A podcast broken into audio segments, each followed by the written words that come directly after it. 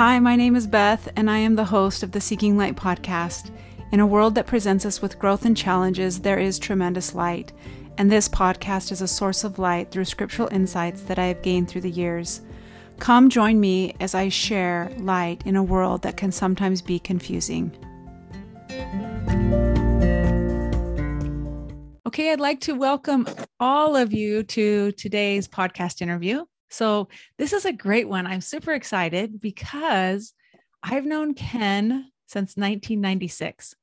And I want you to know that. Um, so, I got to share with you really quick before I introduce Ken or have Ken introduce himself. Um, when Matt and I were first married, we'd been married a year and we moved to a small town in Oregon.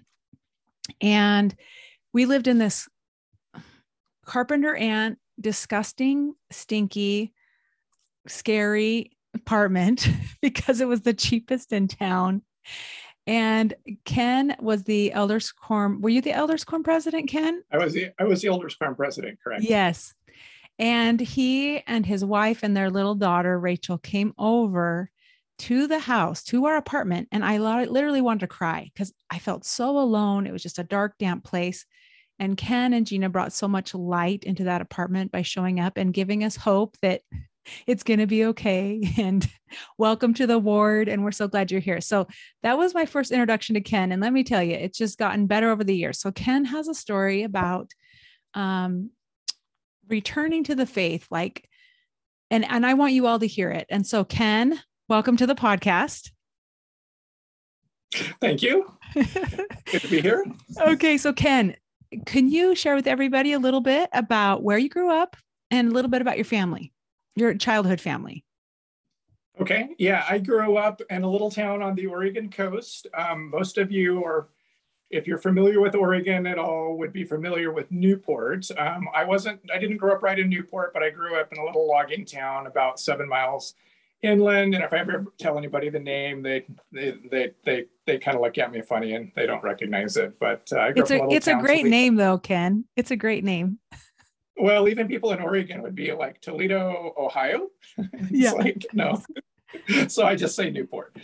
Um, yeah, so I grew up there.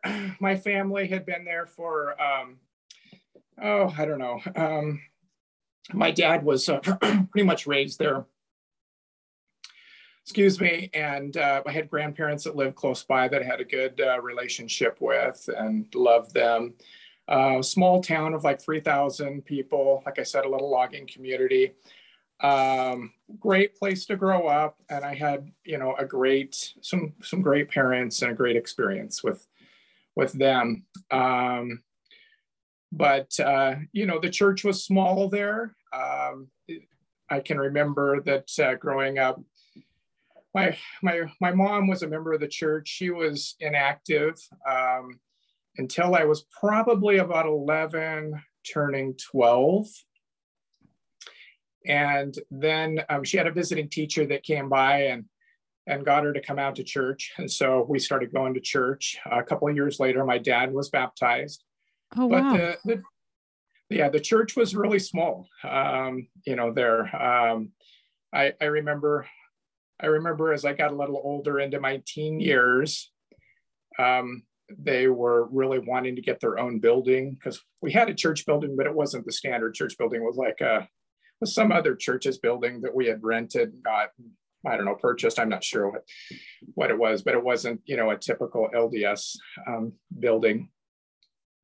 So. Um, so Ken, I, when I just, you were when you were 11, 12, did you start going to young men's and did you have a good youth group that you participated in? Well, there really wasn't much of a youth group. So I was just going to tell you that the ward was really small. I don't know how they called it a ward. It probably should have been a branch or a twig. Um, yes, exactly. You know, myself, there was another um, family um, there that had a, a couple of daughters um, and there was another family that had a son. So I want to say the youth program might have been five kids. And that was about it. So um, I remember as I got a little older that, uh, you know, they wanted to get a church building and they were trying to get to an average of 40 people for three months. And because Newport was on the coast, we got enough tourists that started coming to Newport that we finally got a got a church a church building.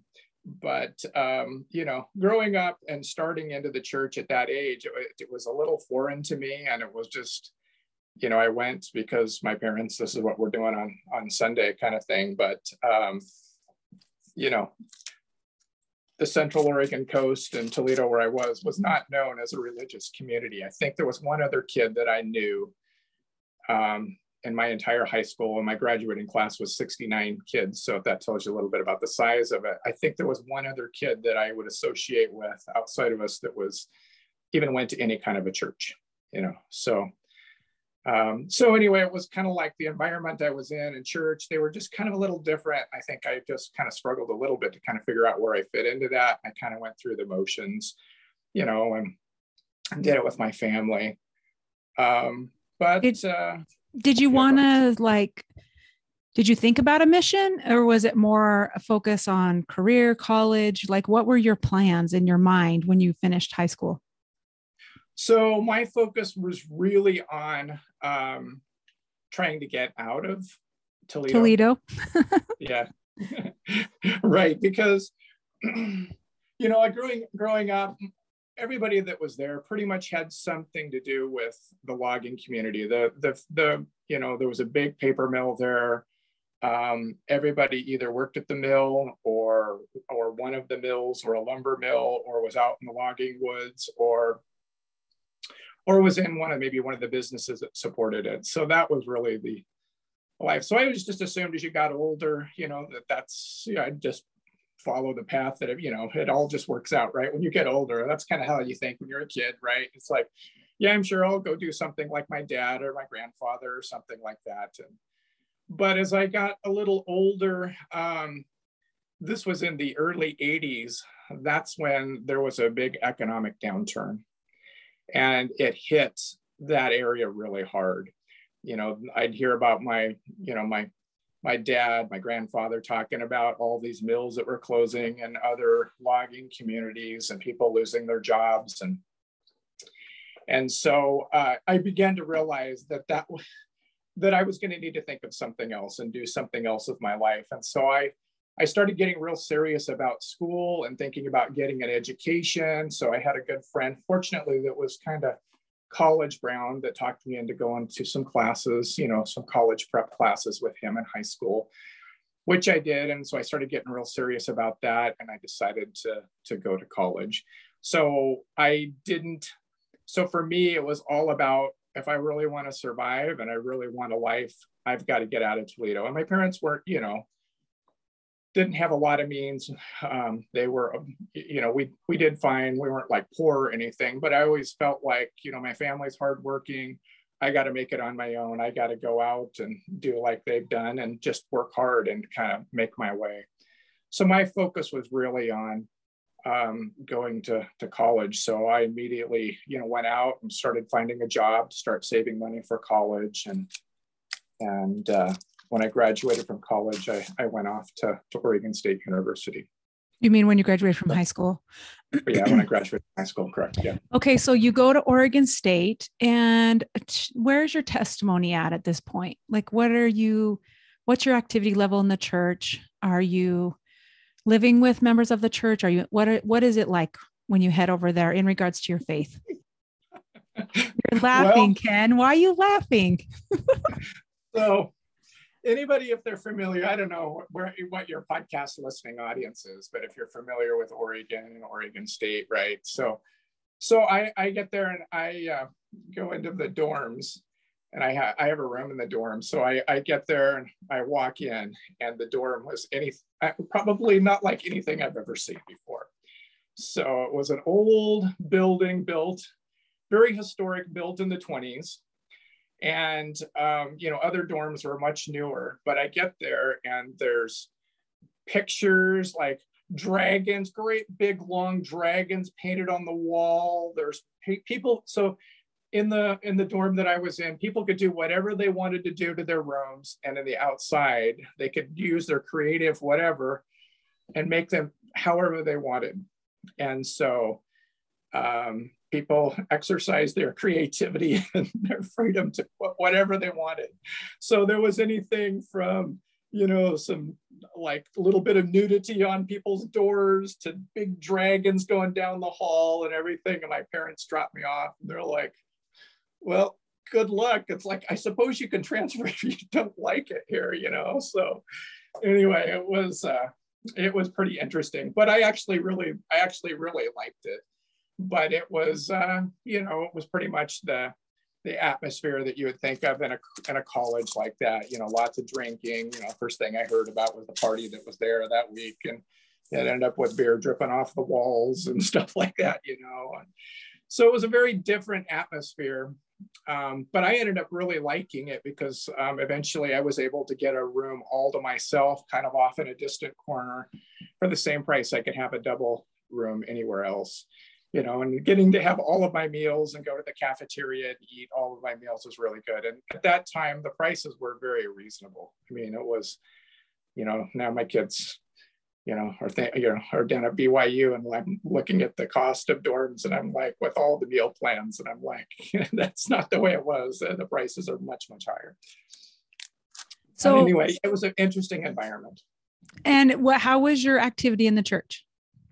So I started out a little bit in the church. Um, you know, went and checked it out, and I went a little bit, but the I, I started out in a really tough major um, there. It was really hard.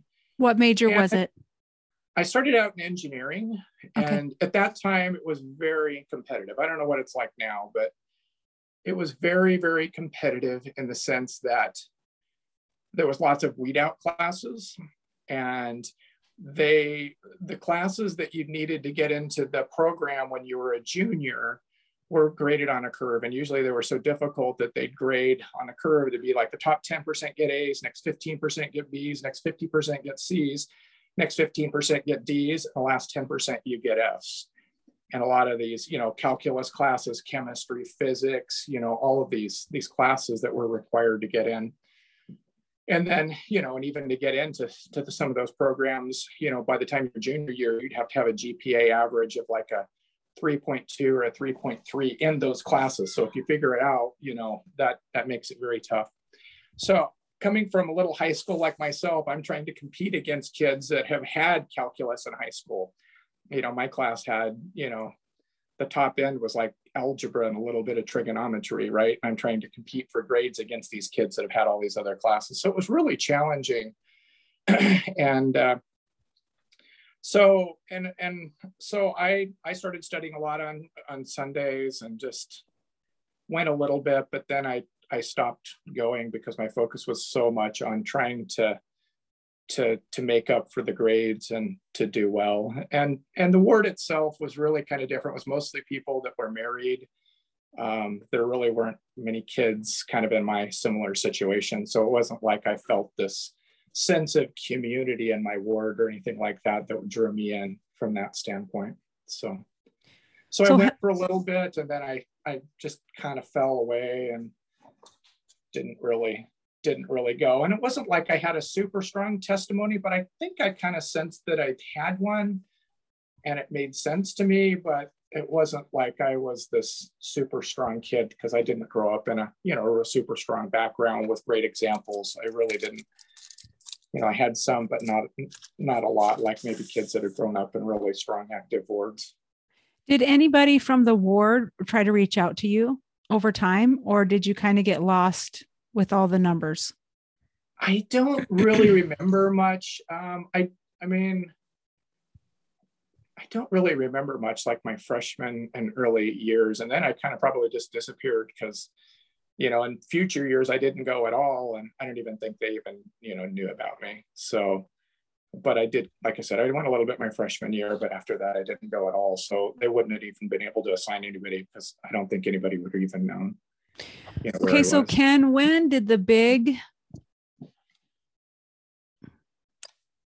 the big, is I don't know how to word it, the desire to change, the desire to return to the faith? Like what what can you share where that kind of started for you, where that seed started planting and growing, and then what you did? Yeah, so I would say it was probably like my it would have been I want to say probably about my fourth year. So I had my fourth year in college, and I ended up going um, into like five years before I graduated. But I'd say probably about my fourth year, I started thinking a little bit about all right, you know, I've been so focused on school. What am I going to do when I get out? What really matters? And, you know, what course, who am I going to be and what course of life am I going to follow when I graduate? And I think I'd matured enough and just kind of watched people a little bit that I'd been around and I saw some differences in people. And, you know, I, I guess that's one of the great things about colleges and maybe some place like that is you get exposed to a variety of different people. And in my dorm where I was at, that I spent three out of my five years that I while I was there, there was a group of um, I, I don't know, I, I would call them born again Christians. I, I don't remember exactly kind of what churches and what they really belong to, but I'd say that they were kind of in that in that area of religion. And, and while I was there, sometimes they invite me to their Bible studies and I would join with them. And they were really great examples of people living their faith. And there was a lot, there was quite a few of them. There were a lot of them. And so um, I just watched them and I thought, you know, these people really have something of substance and of value that's different than others. And so, um, as I reflected a little bit on my life, I saw that and I thought, you know, there's something to them. There's something to religious people that's different than others. And they're more grounded. And I, I happen to know and have being around some of them that they'd say things about, well, you're Mormon and this is what you believe. And I'd be like, well, I may not really be super strong or know a lot, but I know enough to know that the perspective you have about members of the church is not correct and and the beliefs that they would say about what's you know the way they would interpret the scriptures just didn't resonate with me. And it just didn't you know and i and i began to really realize a lot about how much influence even though i was kind of going through the motions and going to church and thought it was kind of going in one ear out the other i realized that some of that really stuck with me.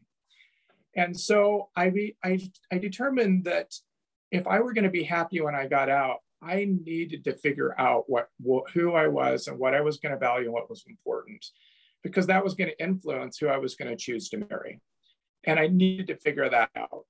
And so I determined that okay, yeah, I was I, I grew up and spent the teenage years in the church, but I'm not just going to assume that's right. I'm really going to find out. So I started reading the Book of Mormon, and I thought, and know, Ken, Ken, how old were you at this point? Then it was your third year, so what, what, how old would you say you were? 20, 21? I'd say it was probably about 21, 20, okay. 21, maybe 22, like right okay. around in there, 21, 22. Okay. So Definitely. you start reading the Book of Mormon. Yeah. So I start reading the Book of Mormon. Meanwhile, while I'm doing that, I was making myself available. I mean, at a friend, I'd like, yeah, I'll go to church with you. You know, I was like anything. I'm just, I'm out exploring. Like, I don't really just want to assume this is right because this is what I grew up with even though I kind of feel there's something there.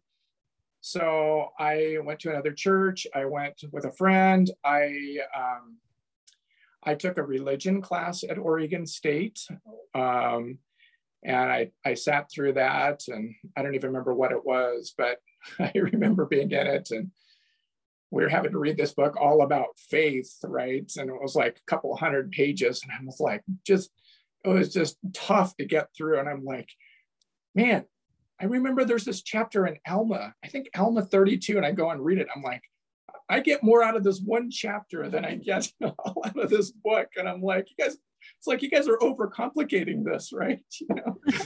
and I just, but but anyway, I was um so I was doing that. and I was just I had all my feelers out trying to just take in information from everywhere and and and and i started praying like sincerely trying to know like i really want to know because whatever it is i knew that w- when i when i figure that out and i know for sure I'm jumping in with all with both feet, right? I am all I'm going to be all in. That's going to be the course of life I'm going to live, and I'm going to jump in um, completely.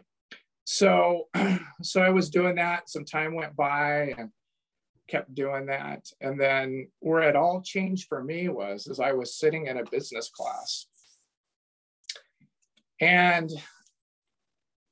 interestingly enough, the, it was a, a it was a business in its environment class and the, the course was really built on studying a variety of just different articles that the professor had selected, just thought that would be of interest. And it was just a variety of topics all over the place. And we would read these and then we would just talk about them in class. So one of them was an, an article um, that the professor said was actually written by a guy at BYU was interestingly enough. And it was, I don't remember what it was called. It wasn't something that really appeared in a formal magazine. It wasn't something that came out. I couldn't really identify it that way. But the subject of it was about Adam Smith and kind of the foundations for capitalism.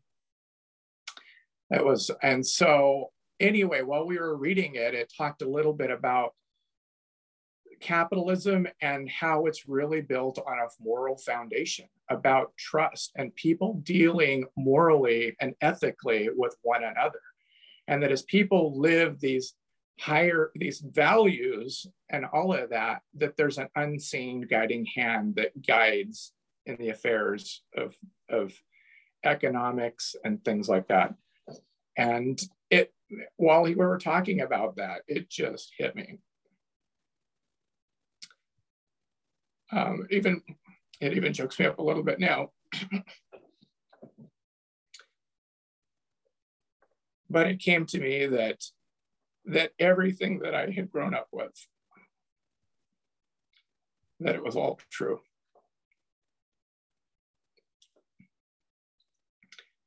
And so here I am. I'm sitting in this class, and I'm like, like trying to like control myself, and I'm like, you know, like trying to make it obvious. I'm like, okay, everybody else is just a regular class, right? You know, it's like, but for me, it, it turned into something religious and spiritual.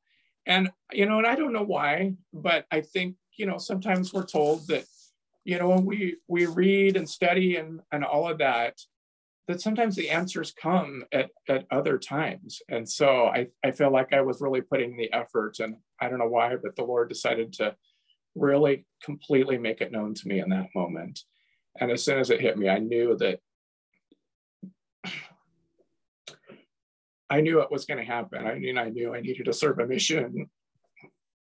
And this was going to be, you know, the, the path in my life moving forward. And so, you know, true to what I had intended to do, um, you know, I've I've been all in since that time. And uh, and I actually ended up going longer at Oregon State. I could have graduated earlier, but I was so intent on making up for lost time of my life that I uh, I started taking like two institute classes because I just like, you know, I didn't. I, I think I felt like I was kind of like behind, right? Because I just hadn't invested, you know, and and the gospel didn't feel like I really knew it well enough. And I, I wanted to go out on a mission and be totally prepared. And so I started studying, and it was almost like then classwork, my regular schoolwork almost became a chore, something I just had to do, but everything else was just devoted to studying my scriptures and learning everything that I possibly could in preparation for serving a mission. So, you know, Ken, I really firmly believe that Heavenly Father communicates with us through channels he knows we will understand. And I know that, I mean, in your life, your focus was, you know, your education and, and, and doing well and being successful. And I believe that that answer that came to you through that course was literally his way of this is how he Ken hears will hear me. Like that's that's what I believe, you know. Okay, so Ken, how long from that moment when you decided, okay, I'm all in? How long did it take you before you were able to submit your papers? And what were some things in that process that you learned as you were preparing to go on a mission, you would be an older missionary. What are some things? Can you talk a little bit about that time frame? Yeah, I'm going to guess and say it was probably this probably happened it was probably a little bit over a year before I submitted my papers. I want to say um, I want to say this probably was the spring of 1987 and I left on my mission in June of 1988. Okay. So, um, yeah, so I, I finished up and then I just, you know, it was in this, that following summer that I, I just, I went and met with my bishop and told him really what I wanted to do. And I probably could have put my papers in and started earlier, but again, I think for my own for me to really have confidence and to really go out, I, I felt like I needed to do more in preparation. I, I that's where I just started taking institute classes and doing everything that I possibly could. I think I could have grad maybe I could have I can't remember when I graduated. I think I would have graduated in December, but I decided to stay an extra semester. I think that's really what it was. But I just, you know, I, I wanted to do everything I could to prepare. Was there anything, any memory you have from your institute class that really impacted you? A lesson or anything like that? Uh, you know, um, you know, it's interesting you should ask that because going back to the whole Adam Smith classroom discussion where I the testimony hit me. One of the institute classes I took was the Doctrine and Covenants. And the Doctrine and Covenants, there's quite a bit in there about the law of consecration, right? And and that was something that really impressed me and I really liked just about how how um, how we could use the gospel and live the gospel to bless others economically. And and having kind of like this bigger vision of of what possibly the way things can be when we all live christ-like principles you know that there's you know that you know, as we learn in the Book of Mormon, or even after the New, you know, after Christ, that there was no poor among them, right? You know, that they really strive for some of those principles. That's something that I, I look at and think, kind of in ideal terms, that that yeah, that is possible, and and just trying to think in those terms and it, it's just something that you know i would long to live in a society that's like that and and what what can we do to prepare ourselves and maybe what might my role be someday and you know in fostering that kind of love and community? And so that was something that uh, you know impressed me and and i think i've always kind of dreamed about. Wow ken i've not heard many people say that. Yeah. okay so you get a mission call. Go ahead and tell everybody where you got called to so I got a call um, to the Buenos Aires North mission. So Spanish speaking. Okay. How did you feel when you got your call?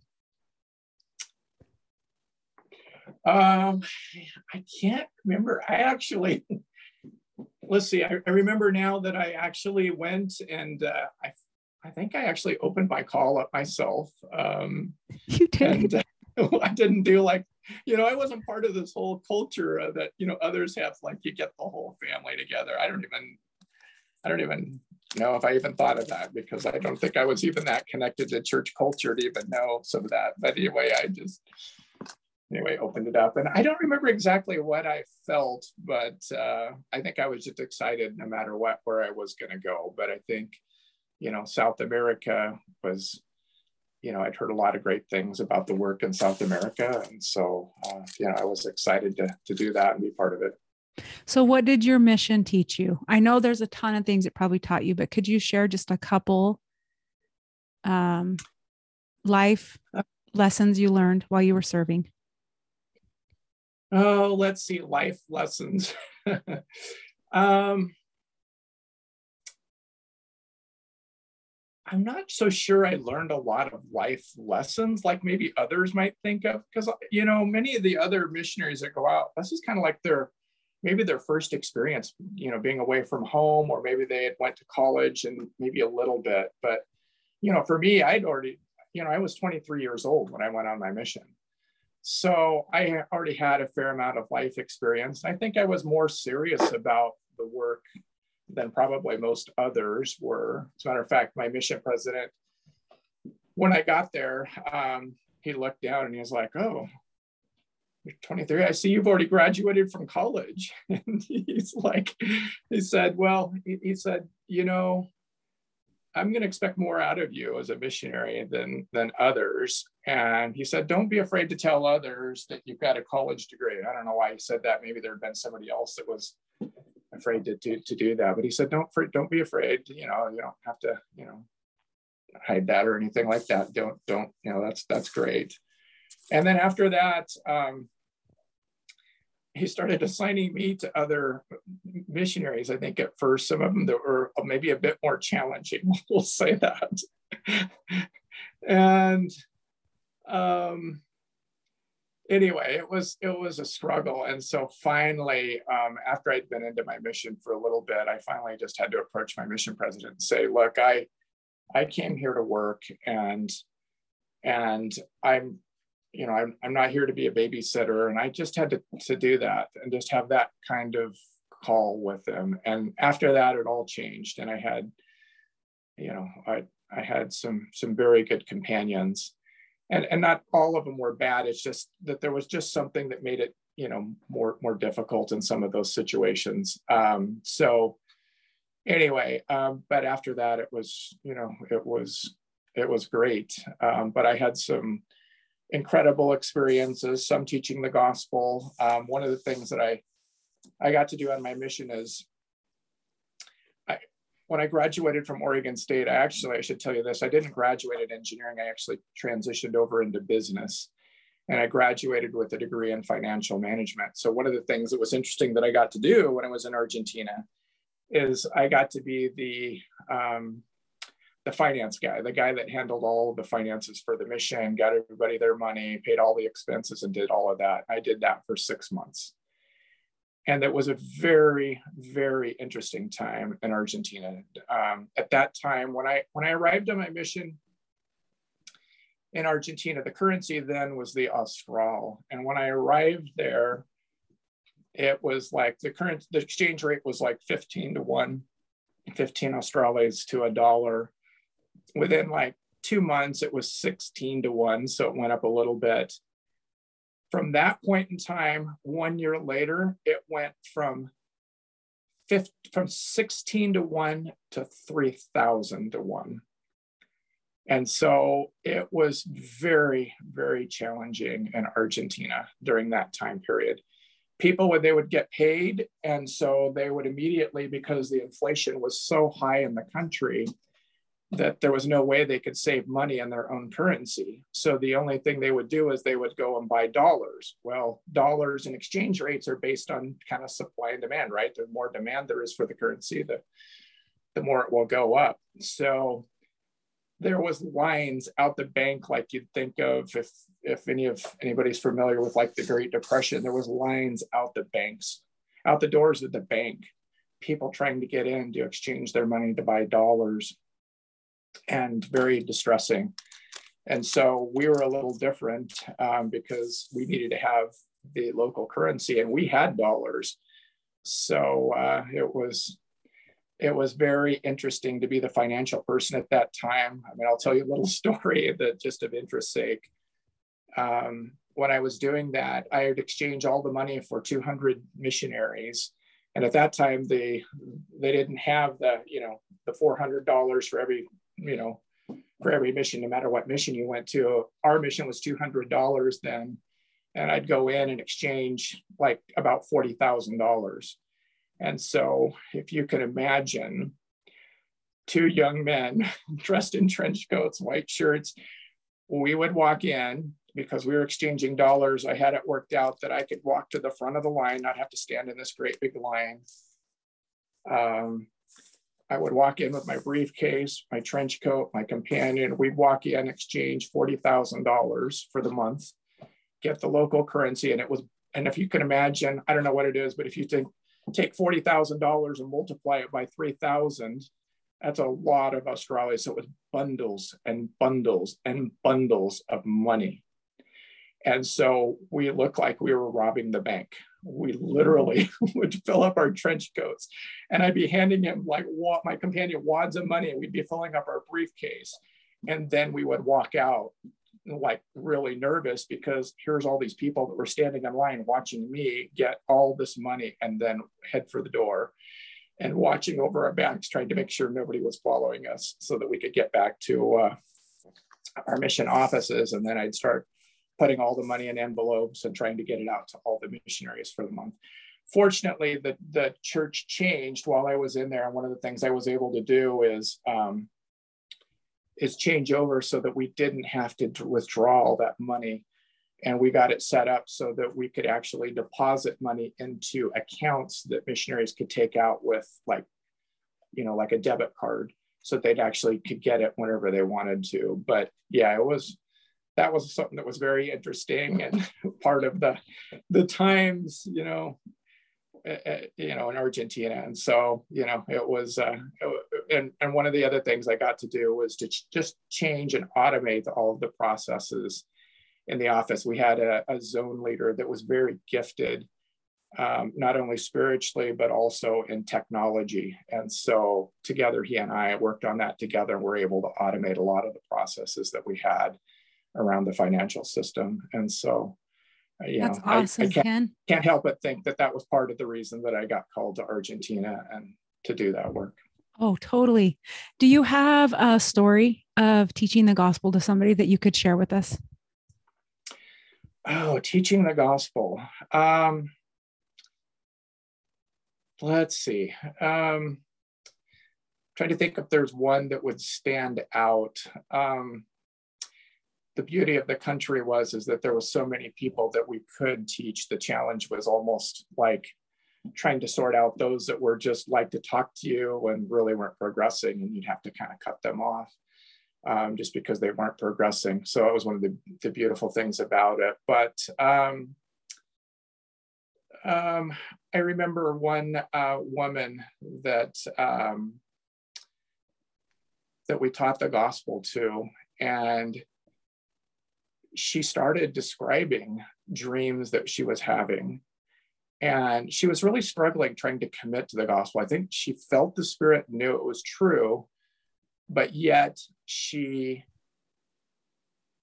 she she she felt like she would be um, separating herself from her family and all the cultural tradition, right, of of the of the Catholic Church that was, you know, kind of the prevailing religion at the time down there and but she started describing um, inside the temple. She started describing like being in this place and started describing you know what was some things about that you would only know if you'd been inside the temple. And we had to work with her and you know and gently try to help her really understand what she was really feeling and what she was experiencing.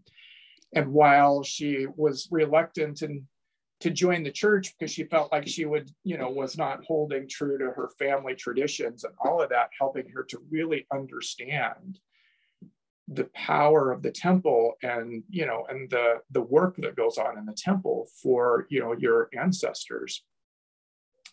And you know and helping her to understand that we were quite certain that there were people on the other side of the veil that were you know prompting her and helping her to know that they really needed her to do this work for them. And so uh, eventually we were able with the spirit to be able to help her to understand and eventually she she was baptized. So so that was probably one of the the neater stories of, that was kind of special. Oh, Ken, that's awesome. Okay, so you came home from your mission. You're about 25 years old. Is that correct? Uh, yes. Yep. I was 25. Okay. You've got your degree you now head to another small town, right? Um, well, yes and no. Um, so I ended up in a smaller town, but um, the path there was a little bit more challenged. So I, I so I came home, um, but I, I, I, knew I was going to, you know, enter into the workforce. And you know, growing up in Toledo, that wasn't where I was going to find a job. so And so I uh, went to live with my aunt in Portland, um, where I thought there would be more job opportunities. So I lived with her for a little bit and started attending um, a brand new single adult ward in downtown Portland. And uh, and I, I, started focusing on, and I don't know how much to detail to give you here, um, but um, I, I, decided to, to was in the temple one day, kind of trying to decide what to do. And I walk out the, the Portland, Oregon temple. And I don't know if it's still the same, but if you walk out the front doors of the temple, I look across the freeway across I 5, and there's a big farmer's insurance building. I don't know if it's still there. Yeah, but I think it is. I think it is. It is. Okay. I think so. Yeah. Anyway, I'm like, I'm like, I'm just gonna go walk in there. It looks like a, some sort of headquarters building. So I just walk in the ground floor and walk in one day, and I said, I asked him, I'm like, what kind of jobs do you guys have for people that are have a college degree? And they said, well, we, we have we hire people that are claims adjusters, underwriters, and insurance agents. I'm like, tell me about a claims adjuster. I'm not sure I know what that is. And what's an underwriter? anyway, when they described to me what a claims adjuster was, I just, I, I, it just resonated with me. I'm like, this sounds so interesting. And I had, I had done a little bit of research uh, because I'd been in financial management. I thought I could do that, but what other options would there be? And, and, uh, I had, you know, analyzed my skills and read a book, I think called What Color is Your Parachute? And talked about how to go through and do, you know, anyway, when they told me that, it just sounded like really, really neat. And so um, after that, I started focusing on claims adjuster jobs and uh, applying for everything that I could possibly find. And uh, eventually, uh, I ended up uh, getting a job um, with a work, big workers' comp fund in Oregon called SAIF Corporation. If anybody from Oregon is familiar with that, they I'm sure would recognize that name. And became a claims adjuster and um, moved to Salem and uh, and uh, lived there for uh, a while. And they started up a single adult ward out in Monmouth, and uh, so I uh, started going there. And and uh, you probably know the story from there. Yes, I do. Then you and Gina met. You got married. You have four kids. So Ken. can you just share a few of the blessings that you have seen come into your life because of the decision you made to get a firm testimony and find out for yourself that the gospel of Jesus Christ is true uh, and that you knew that you wanted your life to be a life grounded in the foundation of Christ. So, what are some of the blessings that have come to your life since that time until now? Because now your youngest is out of the house. They're in they're you know three are in at byu one is married with child, two children. I mean you've been an incredible father a credible husband. You have served in the church faithfully um, the whole uh, 26 years that i've known you. So ken what's what are some of the blessings that you have seen come into your life because of the that decision as a young you know early 20s that you made well, I would say the biggest is probably my wife and, and meeting her. I mean, my wife grew up very differently than I did.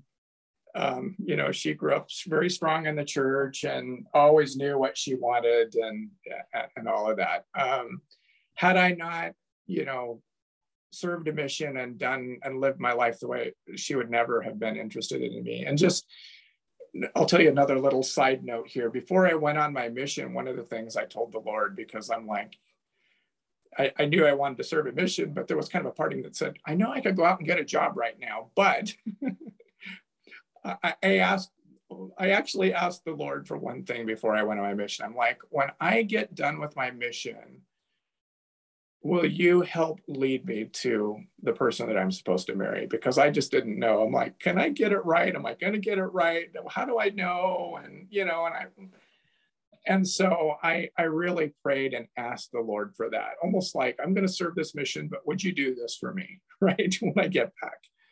And I was definitely, you know, led to my wife. And that's, and, you know, another story, but definitely, um, definitely led to her and you know and we can definitely see that now and um, it, you know, and now as I reflect and I look at the kind of life that my kids have had and all of that in terms of just experiences in the church and having many youth and others around them, um, it's just, um, you know, been incredible for me to kind of see the growth in them and um, and just how they've really taken to the gospel as, as well. And I, you know, I'd like to think that uh, you know some of that is just as a result of um, you know of, of things that I have gained and learned through the gospel and my mission have rubbed off on them. So hopefully, hopefully it'll stick. It's so far so good. We'll see. Yes, yes. Okay, Ken, my last question that I ask all of my interviewers, interviewees is how do you seek light on a daily or regular basis? What do you do to seek light? to seek light. Um, uh, good question. Um, I think a lot of it is just looking to the Lord. I, I, I think of the story, um, can't remember which general conference it was, where they, they get in the elevator and the general authority is newly called. And can't, was it President Monson or somebody that can't remember walked in? I can't remember which uh, prophet said something.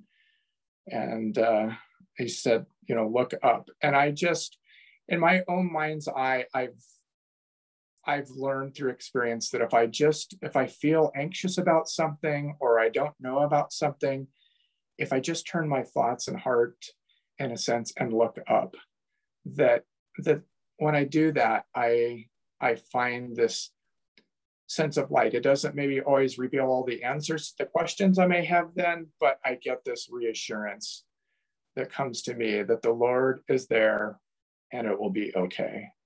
And I and and that's really come to me after uh, going through some trials and different things. But I, it's one of the great blessings that I feel like I've had in my life, and and being able to to really look up and find that light and to feel that it's okay has been a great thing for me in my life and and something that I treasure and something that I, I kind of feel like is kind of the the pearl of great price, right?